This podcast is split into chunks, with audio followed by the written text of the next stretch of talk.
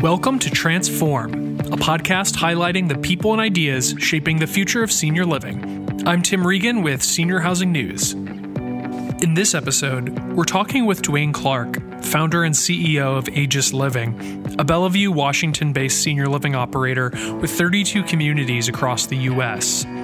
As leader of the company, Clark has pushed for new innovation in senior housing design and programming. He's also focused on hiring leaders from outside the industry. In fact, Clark told me that Aegis makes it a practice not to hire general managers from industry competitors. Dwayne Clark is also the author of a new book, 30 Summers More, which chronicles his globetrotting search for the keys to longevity and health. Before we hear that interview, I'd like to take a moment to highlight our SHN Architecture and Design Awards. This annual competition recognizes cutting edge design and excellence in senior living across the U.S. and abroad. We're looking to celebrate unique projects, including both new development and rehab, that are improving the lives of seniors through innovative design. If you think you have a project that fits the description and are looking to showcase it, visit shnawards.com. Project submissions are open until October 31st. And now, my conversation with Dwayne Clark, founder and CEO of Aegis Living. So, Dwayne, I know that Aegis likes communities with themes. To date, you've done a project inspired by a ski lodge, you've done Italian themed communities, you've done multicultural communities. So, I'm curious, how do you come up with the various themes and why do you choose them? Well, it's a great question. You know, I think uh, assisted living, retirement homes, independent living, I think we've been quite boring with our design. And you know, the interesting thing that that I've noticed that people really want is that they want a little entertainment in their architecture. They want to, they want thematic kind of you know identities in these things. And so I travel a lot. You know, I've been to I think 83 countries now. And I love staying at great hotels. And usually, great hotels have some kind of thematic design, especially great five star boutique hotels. And, you know, sometimes they're you know, I, I have a hotel that I stay at in Capri, and it's the room that I stay at is all done on a theme of Pan Am and Pan Am airplanes. So they have Pan Am airplanes and stewardesses hats and pilots uniforms and everything.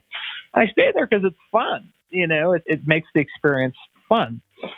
And so that's one of the reasons we do it. The other reasons we do it is we try to fit things in to the neighborhood that has some meaning for instance, you know, on Queen Anne in Seattle, we built a project and we put our whole faux Pike, Pike Street Market in it. So it looks like you're going in the marketplace in downtown Seattle. Well, there's a connection with that neighborhood and, and the market. And so it brings back these great memories of joy. I, we just opened a project on Mercer Island and it has, you know, ski lodges, it has an old Chris Craft in the memory care courtyard. Well, the people on Mercer Island are big boaters and big skiers. And so, again, we wanted to have these people feel like these were some of their highest, you know, best moments of their life in terms of bringing joy into their life. So, part of it is inspired by the fact that, you know, I've traveled and I have a lot of personal fun. I thought, well, why, why can't our residents have that kind of fun? And part of it is making a connection with the neighborhood in which we're building and operating in. You know, it's it's interesting that you would mention that sometimes you find senior living communities to be a little bit boring. I'm curious. I can see how they'd seem dull against the backdrop of some of these really colorful Aegis communities, but are there some aspects of senior living today that you find boring and what are they? Well, I think anytime you present a clinical environment, no one is jonesing to go there I mean, you know, that's why nursing homes fell out of favor, right? It's because, you know, no one wants to go to a nursing home. No one wants to stay in a hospital for a week, you know, and have the PA system blaring, you know, lights on all the time. You get up and you're walking on cold, you know, linoleum floors. You don't, that's just not comfortable.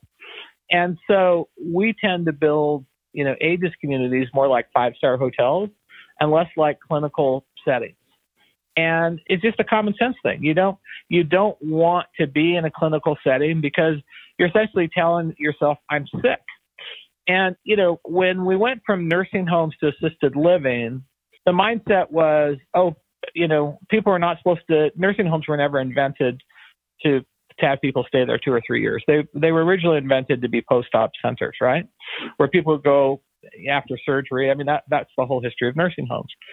Well, then when assisted living was created, we said, oh, well, we're just going to build a different flavor of nursing homes clinically and architecturally, but people are going to stay here longer. I think Aegis has gone kind of two more steps. We've said, no, we have to be at a level that people are not only comfortable, but they're pleasantly surprised.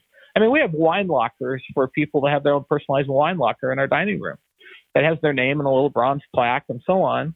Well, that's that's cool. People like that. You know, I may be on assisted living doesn't mean I don't like to drink wine.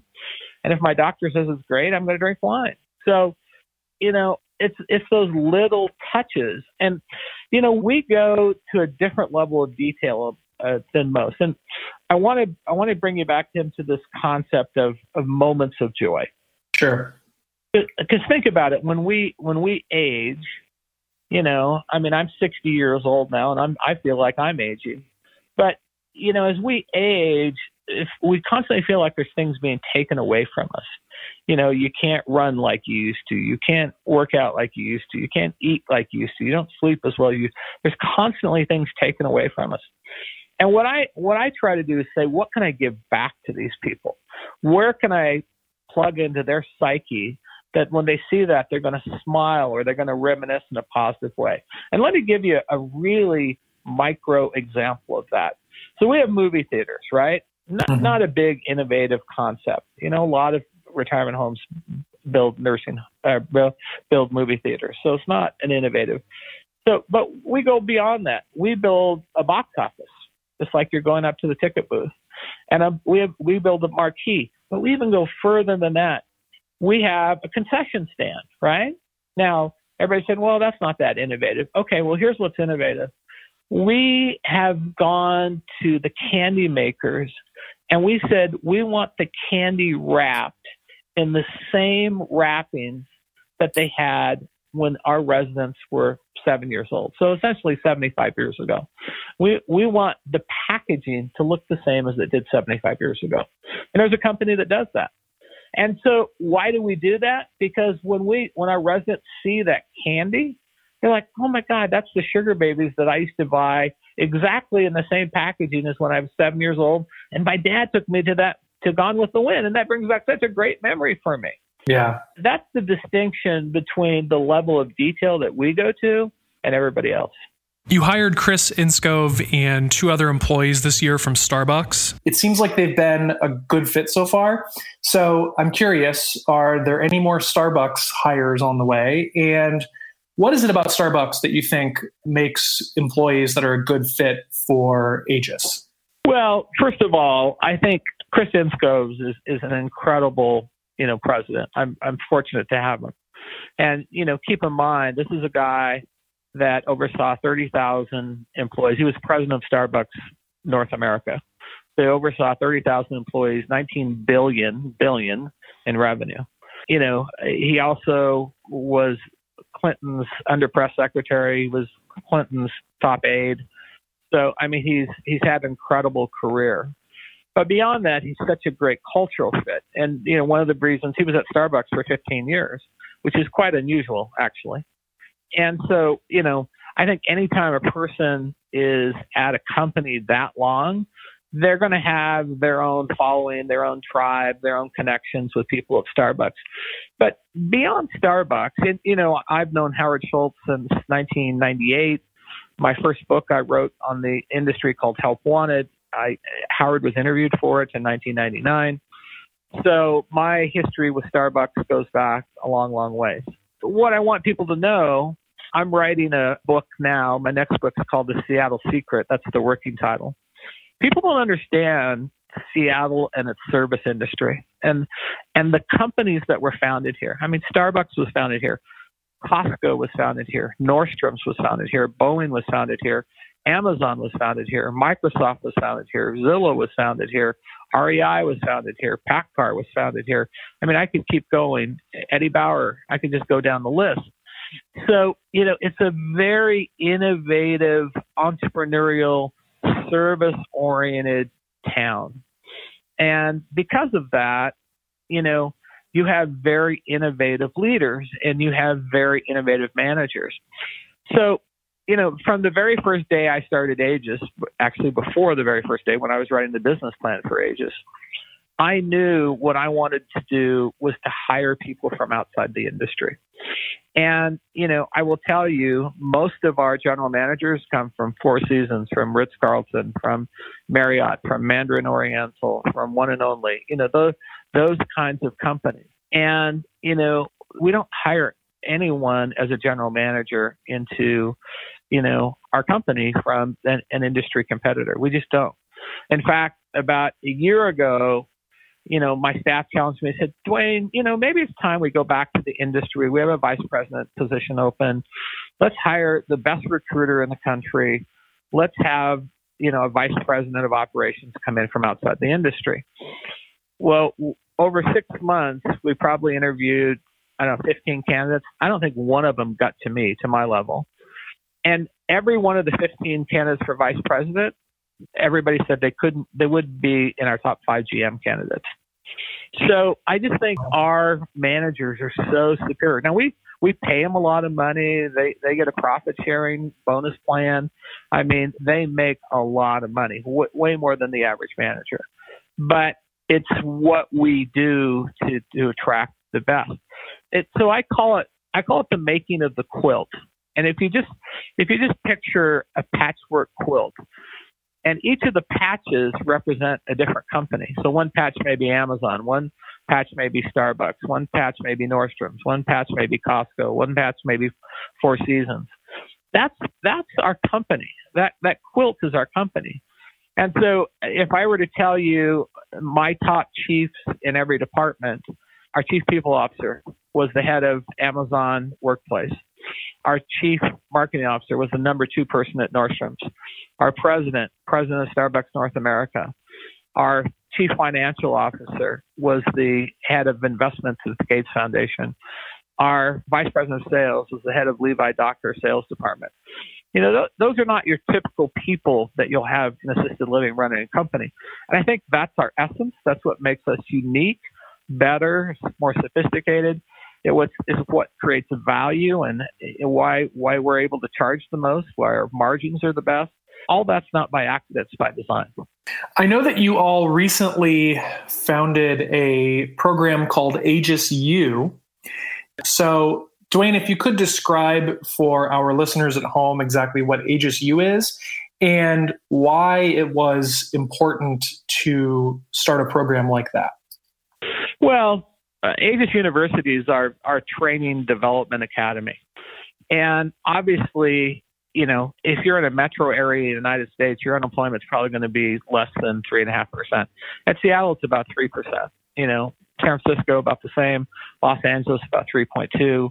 San Diego, about the same. And those are the markets that we're in. Las Vegas is a little higher. We're there as well. But if you're in a major metro market, you can't find employees we're hiring a thousand employees over the next four or five years. We don't know where they're going to come from. And so what we recognize is first of all, we have to be very, very creative about where we get employees.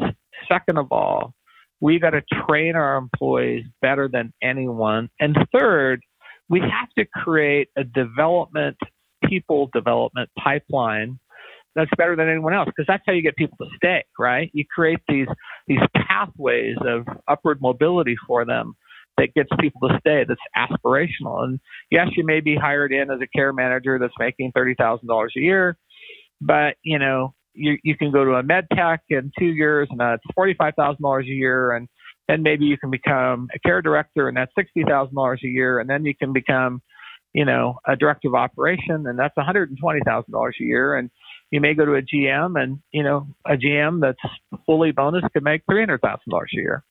We've actually had people, one of our managers in California went that exact career path and that's, that's her exact story. Now, I want to talk a little bit about your new book, 30 Summers More. You sort of describe a health scare that led to a kind of wake up call for you. So, what happened that led to the wake up call and how did you change after that? Yeah. Well, I've always been a hard charger. I mean, you know, from my days in high school where I was an athlete to, you know, my days the, as a businessman, I've always been a hard charger and gone at life very, very hard. And, you know, I'm the typical type A personality. And about five, maybe six years ago now, five or six years ago, I had a retreat at my house, uh, our summer house on in the Whidbey Islands, just off Seattle, and all my top executives were there. And you know, a lot of the guys are younger than me, and we have a gym in the house, and so we're working out. And I'm trying to keep up with these guys. And I'm lifting heavy weights, and I'm going at it, and you know, and then I'm popping, you know, four to six Advil a day, and you know, we're and at night we're eating bad and drinking wine and having desserts and you know all kinds of things. So, you know, you're, we're living kind of hard. And I come home from that retreat, and the first night I'm home, I get up in the middle of the night, and not to get too graphic, but I have a bleed, and it won't stop. So I go to the hospital. They admit me. They say, "Hey, you're going to have to have emergency surgery." And I said, "Well, I'd like to wait 24 hours and see if we can stop this bleed." Fortunately, the bleed stopped, and my, you know, I went to the Mayo Clinic. They wanted to take out 18 inches of my colon, and you know, I said, well, while I was in the hospital, I asked my wife to bring this manuscript that I just started probably three or four months before, and said, I'd like to work on, you know, my manuscript while I'm laying here in the hospital. And I'd writ- started this book thinking I'm going to chronicle the lives of, you know, I've, I've cared or been in charge of caring for over 60,000 people I'm going to write about their lives. And as I was reading this, I thought, wait a minute. I don't know if this is fortuitous or this is my wake up call, but this is more about people like me that are hard charging that, you know, in the middle of their life, they need to, to do something different. And so I started to write the book differently and went on a quest to, you know, find the best practices of longevity around the world and through myself and all kinds of testing and so on, some crazy things that I did from hyperbaric chambers to, you know, having crazy treatments done on me in Africa. I mean, all kinds of crazy things. Because I really wanted to come back and say, I've tried a lot of things myself and this is what's worked. And, you know, it took me over five years to write the book. I wrote it with, uh, with our chief medical officer who's since retired. She's a triple board certified MD and a PhD. And I probably spent over 3,000 hours of research personally on it myself to come to the conclusions that I did. And it changed my life. I mean, I'm that that is not exaggeration. I mean, I've lost almost 50 pounds since started writing the book. You know, I work out differently. I meditate one to two times a day for 20 minutes each time. I eat totally different. I process stress differently. I watch different shows on television. I mean, I could go on and on and on and on about the changes in my life that I've made. My labs are almost perfect. I used to be on asthma medication, uh, cholesterol medication, high blood pressure medicine. I'm on none of those. So, dramatically affected my life and I think brought more creativity and energy than I've ever had before and and the book has done wonderful. The, I just got back from a PR tour in New York City last week. I was, you know, on Fox News and a variety of networks talking about the book. It was it's hit. Uh, it was an Amazon Amazon bestseller in two days. I think I'm leading. I just saw a report yesterday where I'm a I'm a top book for longevity, a top book for ener- uh, aging, a top book for exercise the best new gift book out there, and it's the best new release. I was leading in five five categories. Wow. All of these insights that you learned while traveling the world looking for the best ways to age, they seem like they'd be very useful to employ in Aegis communities. And so I'm curious how much of this, if any of it, has made it into what you all do for the residents who live in your communities? Well, it's a good question, and it's insightful of you to pick up on that because two issues. One, I want to make the lives of my staff better. And so, you know, tomorrow night I'm teaching a meditation class to 40 people. But we're going to have weekly health tips to our staff. We're giving out books to the staff. We're doing conferences for the staff. On how to improve their life and how to recognize certain things. So, you know, that goes, you know, hand in hand with our culture of trying to make employees' lives better. And that's one of the things that we're doing. Beyond that, and a big, heavy lift, I would say this is a five to 10 year lift that Aegis is going through, is we want to stop using the words assisted living. We want to make Aegis into a more wellness oriented organization so that people come to us to live, not to die. And we have all kinds of ideas and programs and people and so on that we're pivoting towards. And, you know, it's funny because as in anything in in operations, people say, "Well, what? Don't Dwayne, don't don't say that to people because some people will copy you." You know, I was I was one of the first pioneers in the industry that put spas in assisted living, and you know, we we really thought this out. I mean, the type of essential oils we used, where we bought them from, you know, I mean, what kind of tubs to use for seniors that help with mobility, the perfect aromas that you have that promoted uh, seniors being awake and so on. Now, other people, I just toured a place a couple weeks ago that said, "Oh yeah, we have a spa in our community." I went in it and they have a loofah and a candle. Okay, but they they market it the same way we do. That they we have a spa. Well, they have a loofah and a can and a battery operated candle. That's not a spa you know, you're trying to get the marketing boost without putting the thought or the effort into the execution. And I, I just bring up that parallel because I think the same thing will happen on wellness. People say, oh, well, we got a wellness program too. Well, do you have a gerontologist on staff? Do you have a scientist on staff that's looking for the best aging things? I mean, those are the kinds of things that we're looking at doing. And it will separate us. And, and the book is foundational for a lot of things that we do. And that's one of the reasons I wrote it. So you've traveled the world, you've written books. I'm curious if you weren't in senior living, what do you see yourself doing?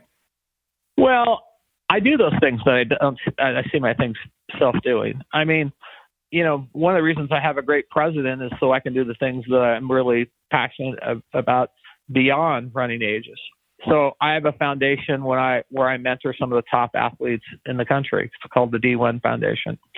So these I have the number one football, high school football athlete in the nation for 2021. I have the top five receiver for this year. I have a you know the top linebacker in the country. I mean, I've mentored these six boys, and we meet on a regular basis, and we talk about life and values, and you know social media and relationships and money and FICO scores and so on.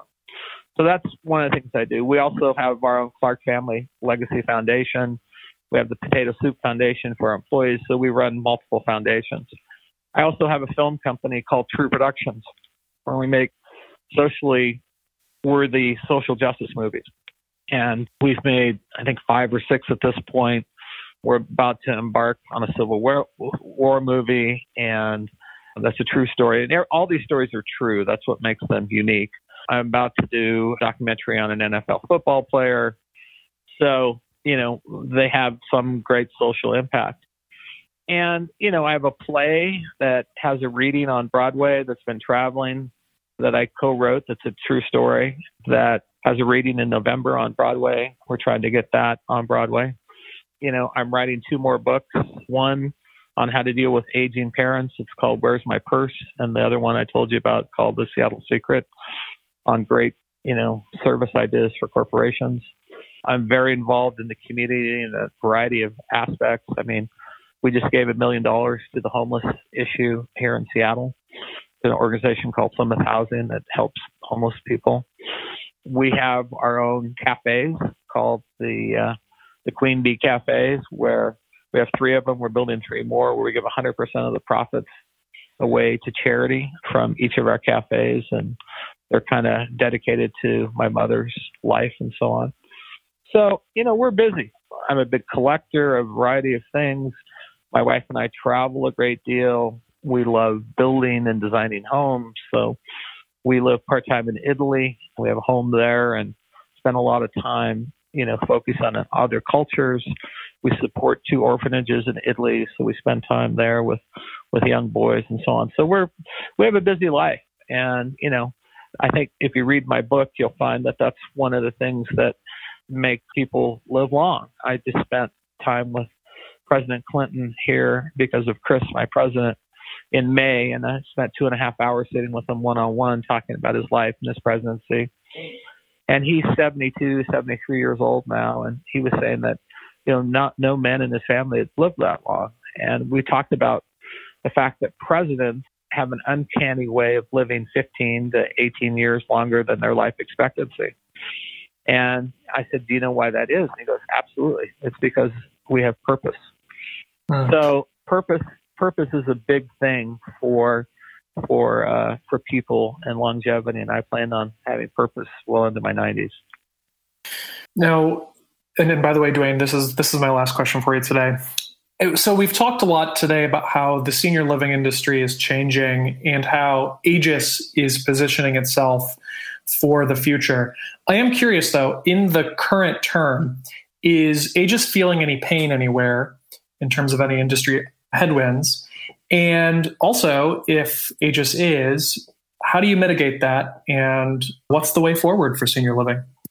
Well, I, I think there's always going to be industry headwinds. You got, you know, crazy senseless litigation that happens that you just go, oh God, this is this is so such a waste of time and money and you know, and you kind of chalk it up for being part of part of the the way of doing business. That's the biggest threat to the existence of our organization is finding great employees and where do you get them and how do you keep them and how do you train them and how do you develop them? That's that's a big headwind. But the reality of the situation is you know, we're all waiting for what's going to happen here in about seven, you know, six to seven years. When those baby boomers start hitting 80, there's not enough supply out there. There's just not enough supply. You know, Seattle Metro has about 50,000 uh, Uh, people that move in every year. Now, you know, I will tell you, based on my own back of the napkin formulaic equation, a little less than 1% of that is assisted living qualified, about 0.8%. So, you know, you're looking at 450, 460 units that should be built every year. I'm just talking Seattle. That should be built every year to accommodate that supply. That's not happening. There, there may be 100, maybe 200 units a year that are coming online. But what's going to happen is that supply is going to is going to grow and it's going to be compounded. And you know, the aggregate when those baby boomers hit, we're going to have a real negligent amount of supply in the marketplace to accommodate these people. So, are there headwinds? Sure, there's going to be headwinds, but it's not going to deter us from this market and to keep growing. I mean, we have over 500 million, probably at this point today, 600 million of, of development construction going on. And we, we plan to accelerate that. And, I mean, it wouldn't surprise me in three years if we have a billion dollars of, of development construction going on. That's a lot of money. Uh, you know, most public companies don't have that kind of development construction going on. So we're, we're bullish on the future. But as anything, you know, I, this is my 33rd, 34th year in this industry, it's all about execution. It's all about the team you have. It's not not the idea or the fact that they're baby boomers build it you become syndrome. It's all about the execution of the idea and the people that you have on the on your team to make that execution possible. And that's that's how Aegis is different. Great. Well, Dwayne, that does it for our time together today. I want to thank you so much for taking the time to speak with me. Uh, I really appreciate it, and it was a pleasure talking with you. All right. Thanks so much. I hope this was useful for you. That does it for this episode of Transform. Don't forget to check out the SHN Architecture and Design Awards at shnawards.com. Project submissions are open until October 31st. I'm Tim Regan with Senior Housing News. Thanks for listening.